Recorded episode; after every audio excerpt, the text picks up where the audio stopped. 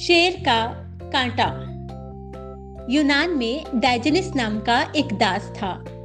अपनी गुलामी से तंग आकर एक दिन वो भाग गया।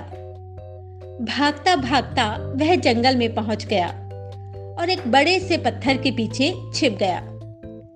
राजा के सैनिक भी उसका पीछा करते हुए जंगल में पहुँच गए। उसने देखा कि झाड़ी के नीचे एक शेर करहा रहा है। उसने शेर को देखा तो पहले तो बहुत घबराया।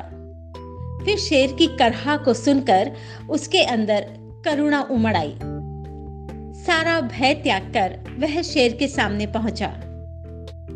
शेर ने मदद की अपेक्षा करते हुए अपना पंजा उसकी ओर कर दिया।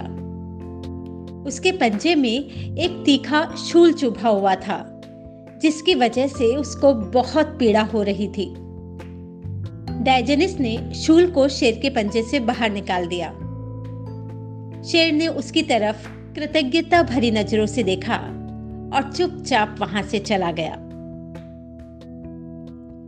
कुछ दिन बाद वह डायजेनिस पकड़ा गया और उसे राजा ने सजा में भूखे शेर के पास छोड़ देने का आदेश दिया।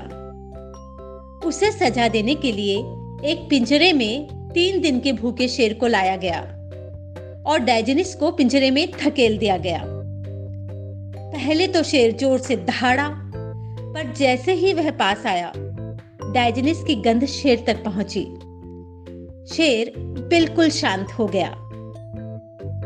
बहुत प्रयत्न किया गया कि किसी तरह से शेर उसका भक्षण कर ले, पर शेर ने उसे सूंघा। उसके चारों तरफ़ चक्कर काटा और अपने स्थान पर आकर बैठ गया।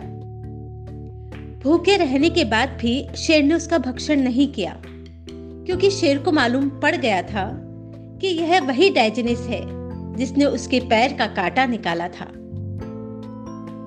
डायजेनिस ने जो करुणा और उपकार बेजुबान शेर के प्रति दिखाया, वह उसकी जान बचाने में कारण बना। इसीलिए कहा गया, परस्परोपग्रहो जीवा नाम बंधुओं इस संसार में सभी जीव एक दूसरे के प्रति करुणा का भाव रखें तो सभी का जीवन यापन आनंदमय हो जाएगा। अभी का किया हुआ करुणामय व्यवहार आगे जाकर अच्छे परिणाम में ज़रूर फलित होता है। धन्यवाद।